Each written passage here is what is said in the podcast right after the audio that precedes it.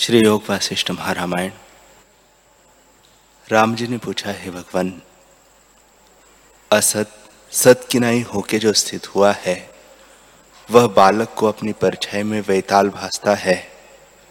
सो जैसे हुआ, तैसे हुआ। आप यह कहिए कि दाम, व्याल, कट के दुख का अंत कैसे होगा? श्री वशिष्ठ जी बोले, हे रामचंद्र जी जब उनको यमराज ने अग्नि में भस्म करवाया, तब यमराज से किंकरों ने पूछा कि, हे प्रभु, इनका उद्धार कब होगा? तब यमराज ने कहा, हे किंकरो, अब ये तीनों आपस में बिछुर जावेंगे और अपनी संपूर्ण कथा सुनेंगे, तब निसंदेह होके मुक्त होंगे।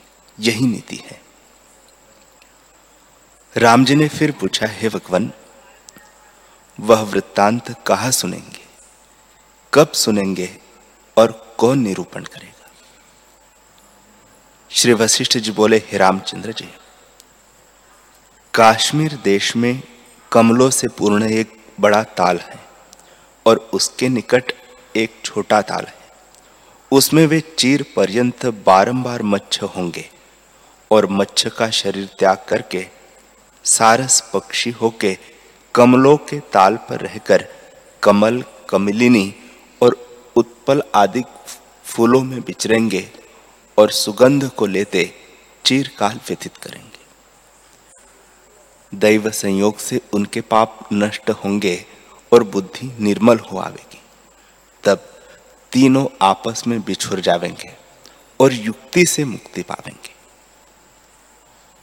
जैसे राजस, तामस, सात्विक गुण आपस में स्वेच्छित बिछुर जाते हैं, तैसे ही वे भी स्वेच्छित बिछुर जाएँगे।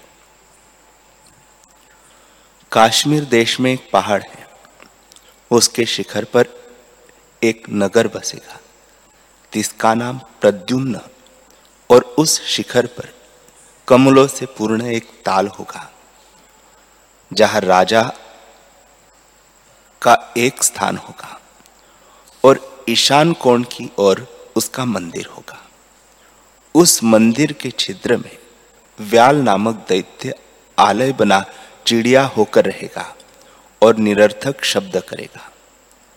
उस काल में श्री शंकर नाम राजा गुण और विभूति से संपन्न मानो दूसरा इंद्र होगा और उसके मंदिर के छत की कड़ी के छिद्र में दाम नाम दैत्य मच्छर होकर भू भू शब्द करता विचरेगा। कट नाम दैत्य वह क्रीड़ा का पक्षी होगा और रत्नों से जड़े हुए पिंजड़े में रहेगा। उस राजा का नरसिंह नाम मंत्री बड़ा बुद्धिमान होगा। जैसे हाथ में आंवला होता है, तैसे ही उस मंत्री को बंध और मुक्ति का ज्ञान प्रसिद्ध होगा। वह मंत्री राजा के आगे दाम ब्याल कट की कथा, श्लोक बाँध कर कहेगा। तब वह कहकर, तब वह करकर नाम पक्षी, अर्थात कट दैत्य को पिंजड़े में सुनने से अपना वृत्तांत सब स्मरण होगा और उसको विचारेगा। तब उसका मिथ्या अहंकार शांत होगा और वह परम निर्वाण सत्ता को प्राप्त होगा। इस प्रकार राजा के मंदिर में चिड़िया हुआ व्याल नाम दैत्य भी सुनकर परम निर्वाण सत्ता को प्राप्त होगा और लकड़ी के छिद्र में मच्छर हुआ दाम नामक दैत्य भी मुक्त होगा। हे रामचंद्र जी, यह संपूर्ण क्रम मैंने तुमसे कहा है। यह संसार भ्रम मायामय है और अत्यंत भास्वर यानी प्रकाश रूप भासता है, पर महाशून्य और अविचार से सिद्ध है। विचार करके ज्ञान हुए से शांत हो जाता है। जैसे मृत तृष्णा का जल भली प्रकार देखे से शांत हो जाता है, यद्यपि अज्ञानी बड़े पद को प्राप्त होता है। तो भी। मोह से, अधो से अधोगति को चला जाता है।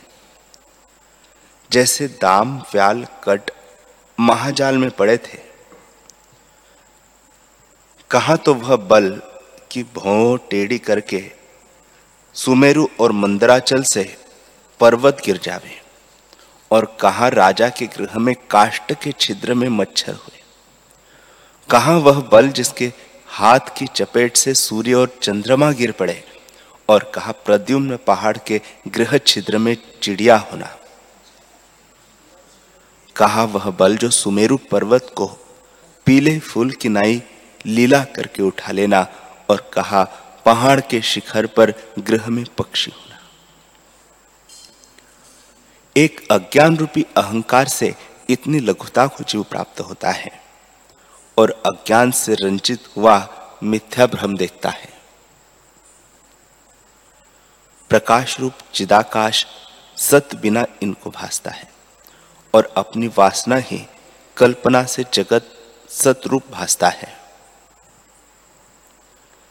जैसे मृतृष्णा का जल भ्रम से सद्भासता है, तैसे ही अपनी कल्पना से जगत सद्भासता है। इस संसार समुद्र को कोई नहीं तर सकता। जो पुरुष शास्त्र के विचार द्वारा निर्वासनिक हुआ है और जो संसार निरूपण शास्त्र का, जिसका प्रकाश रूप शब्द है, आश्रय करता है, यह संसार के पदार्थों को शुभ रूप जानता है, इससे नीचे गिरता है। जैसे कोई गड्ढे को जल रूप जान के स्नान के निमित्त जावे और गिर पड़े। हे रामचंद्र जी अपने अनुभव रूपी प्रसिद्ध मार्ग में जो प्राप्त हुए हैं, उनका नाश नहीं होता। वे सुख से स्वच्छंद चले जाते हैं। जैसे पथिक सुधे मार्ग में चला जाता है। ब्रह्म निरूपक शास्त्र निर्वेद मार्ग है और संसार निरूपक शास्त्र दुखदायक मार्ग है। यह जगत असत रूप और भ्रांति मात्र है।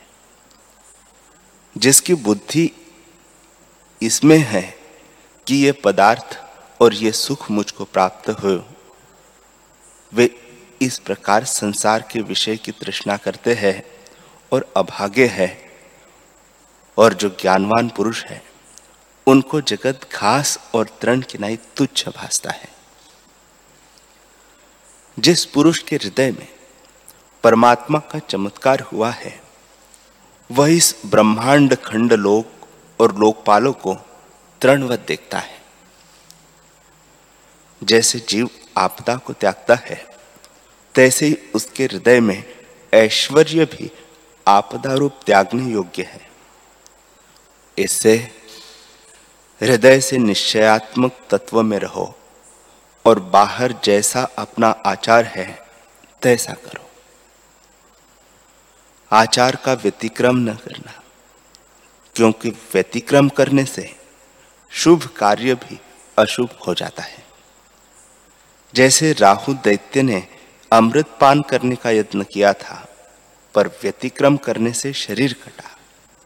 इससे शास्त्र अनुसार चेष्टा करने कल्याण का कारण है। संत जनों की संगति और सच्छास्त्रों के विचार से बड़ा प्रकाश प्राप्त होता है।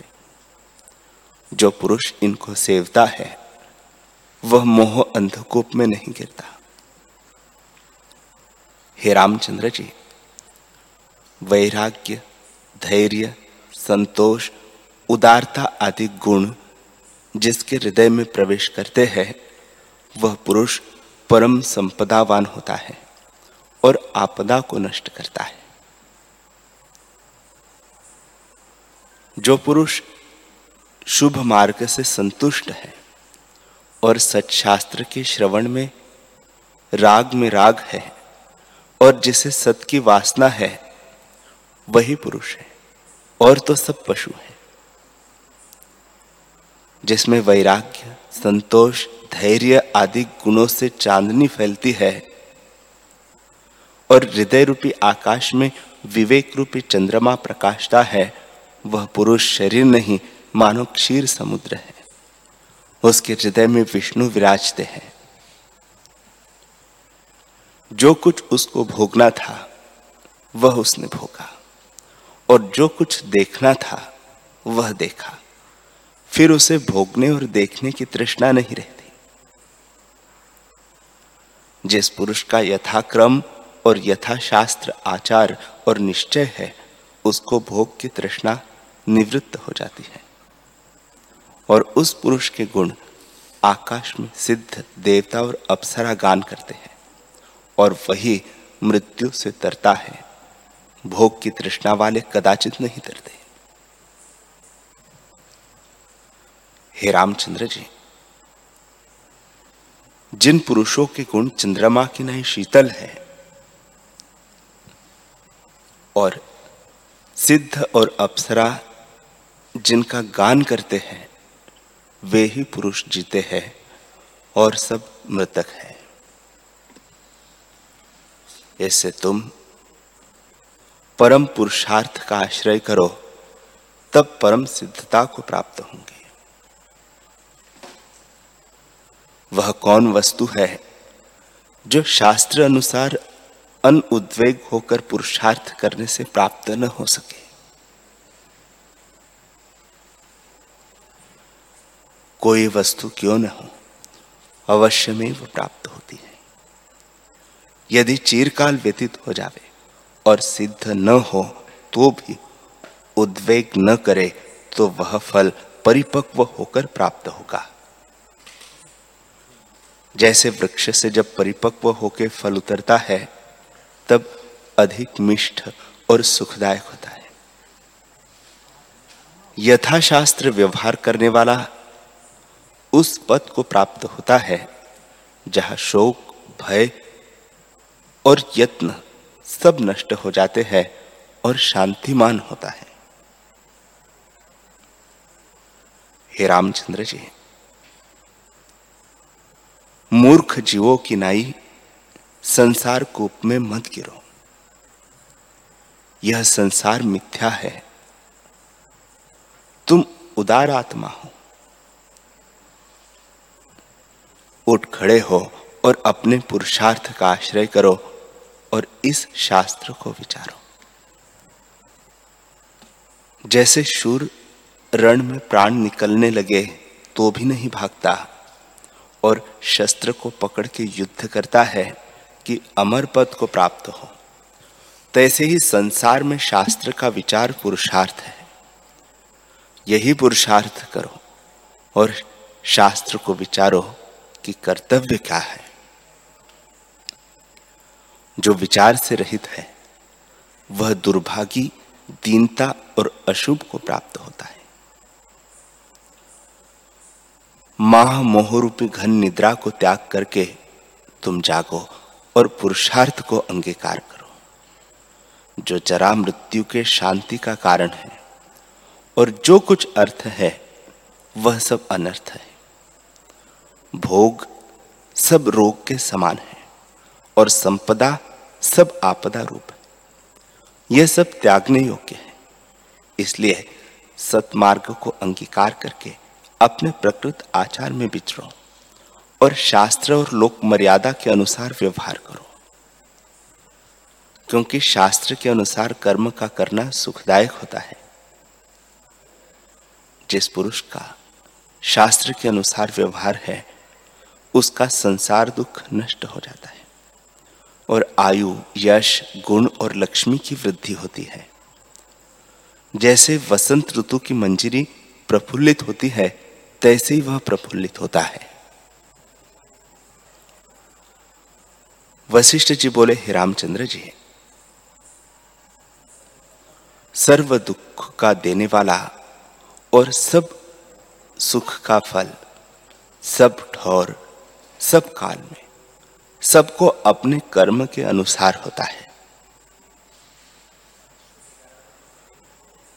एक दिन नंदीगण ने एक सरोवर पर जाके सदाशिव का आराधन किया और सदाशिव प्रसन्न हुए तो उसने मृत्यु को जीता। प्रथम नंदी था, सो नंदीगण नाम हुआ और मित्र बांधव सबको सुख देने वाला अपने स्वभाव से यत्न करके हुआ। शास्त्र के अनुसार यत्न करने से दैत्य क्रम से देवताओं को जो सबसे उत्कृष्ट है, मारते हैं।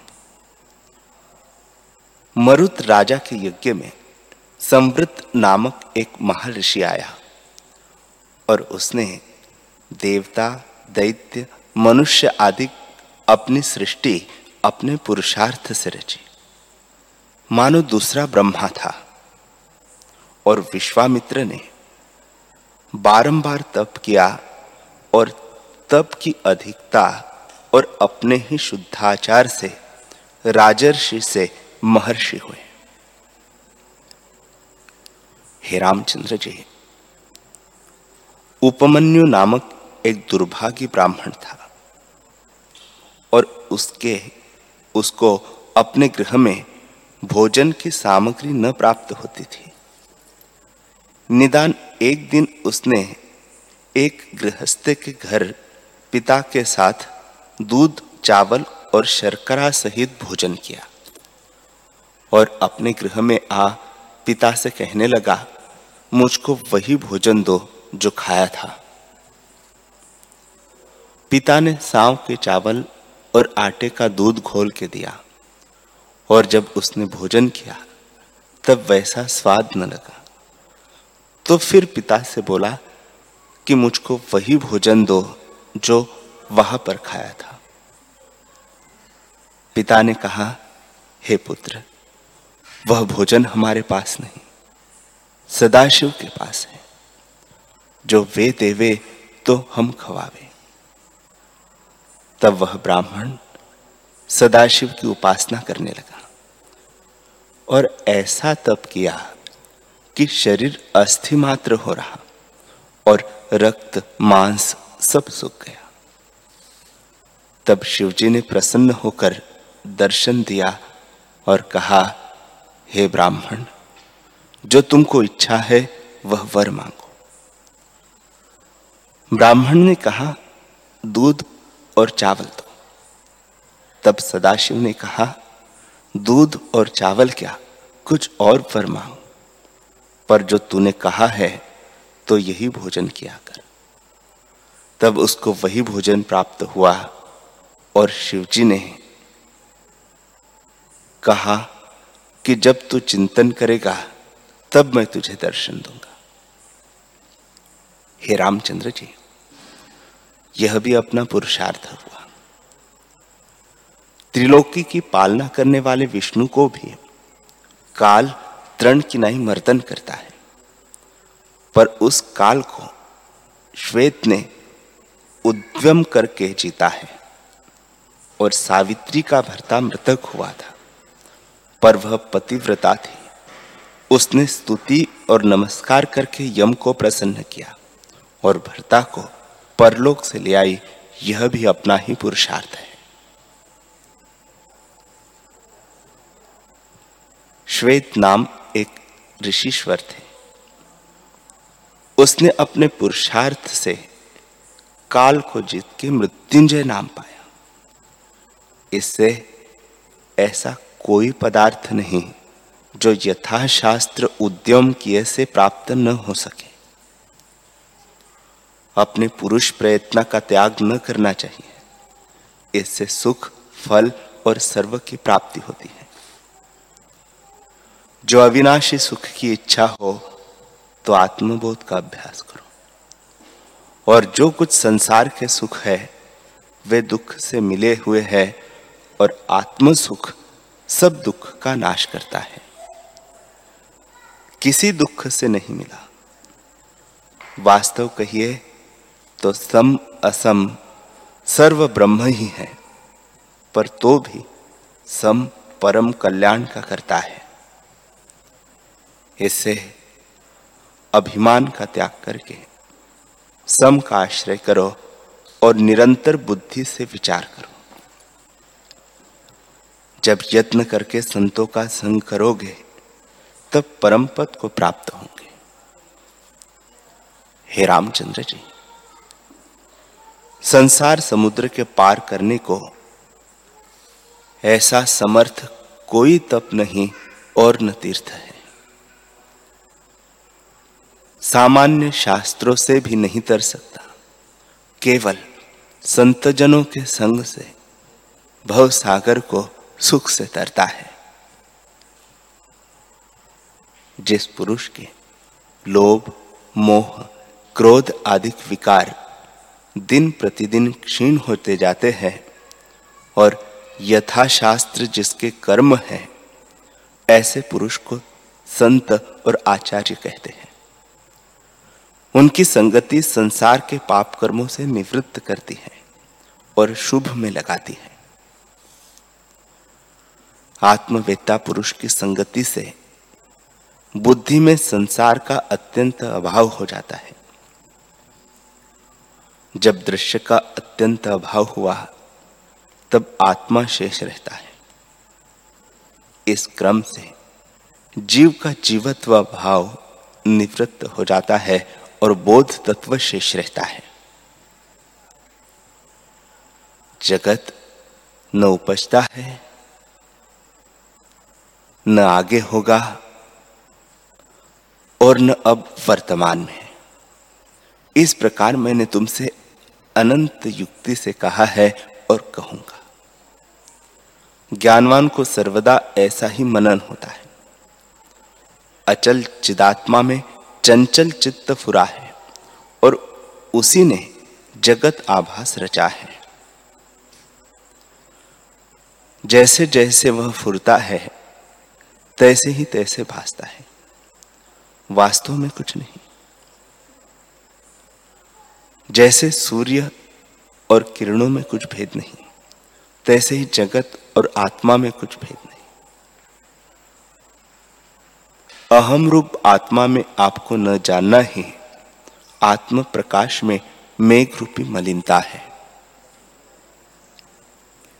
जब परमार्थ में अहम भाव को जानेगा, तब अनात्म में अहम भाव लीन हो जाएगा और तभी चिदाकाश से जीव की अत्यंत एकता होती है।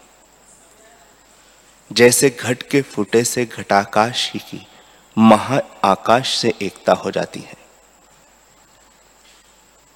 निश्चय करके जानो कि अहम आदि दृश्य वास्तव में कुछ नहीं। विचार किए से नहीं रहता। जैसे बालक की परछाई में पिशाच भासता है सो भ्रांति मात्र होता है। तैसे यह जगत भी भ्रांति सिद्ध है। अपनी कल्पना से भासता है और दुखदायक होता है, पर विचार किए से नष्ट हो जाता है। हे रामचंद्र जी, आत्मरूपी चंद्रमा सदा प्रकाशित है और अहंकार रूपी बादल उसके आगे आता है।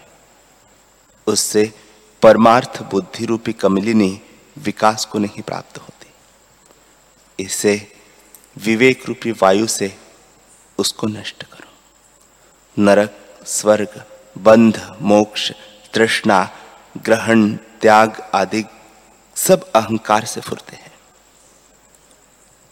हृदय रूपी आकाश में अहंकार रूपी मेघ जब गरजता है और वर्षा करता है, तब तक तृष्णा रूपी कटक मंजरी बढ़ती जाती है।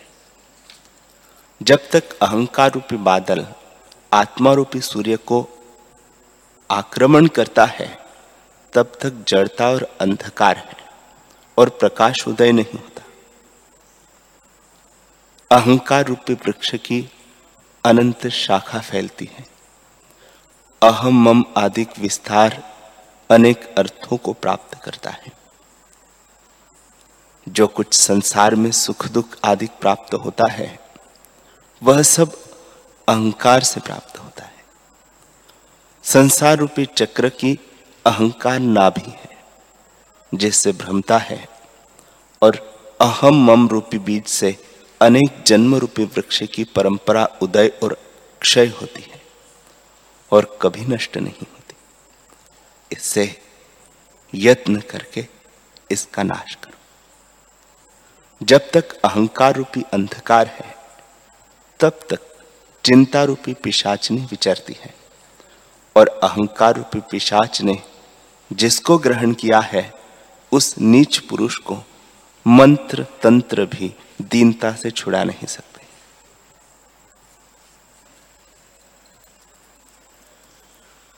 हरि हरि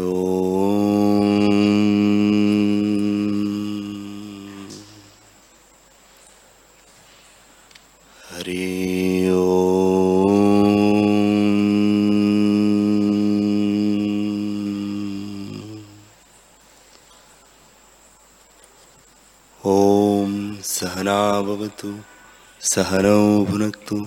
सह वीर्यं करवावहे। तेजस्विनावधीतमस्तु मा विद्विषावहे। ओम शांति शांति शांति श्री सद्गुरुदेव भगवान की